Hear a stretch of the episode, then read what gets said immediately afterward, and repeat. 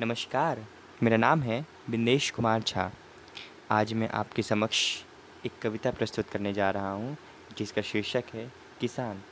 वाकई में हमारे जीवन में किसान का क्या महत्व है, इसकी वर्णन करना की कोई आवश्यकता नहीं है। वाकई में अगर किसान ना हो तो हमारी जीवन रेखा ही समाप्त हो जाए। आइए, किसान पर आधारित इस कविता को सुनते हैं। मुझे पूर्ण आशा है कि कविता आपको बेहद पसंद आएगी। मैं आपकी प्रतिक्रिया की प्रतीक्षा करूँगा। नवीन आशाओं को संजो के, खुशियों के बीच बो के, प्रेम के सुखद जल से उन पौधों को तृप्त कर रहा, ना जाने कितने विपदाओं को वह किसान भ्रमित कर रहा, ना जाने कितने विपदाओं को वो किसान भ्रमित कर रहा। आज नहीं वह देखेगा आज नहीं, वह देखेगा अपने पैर के घावों को।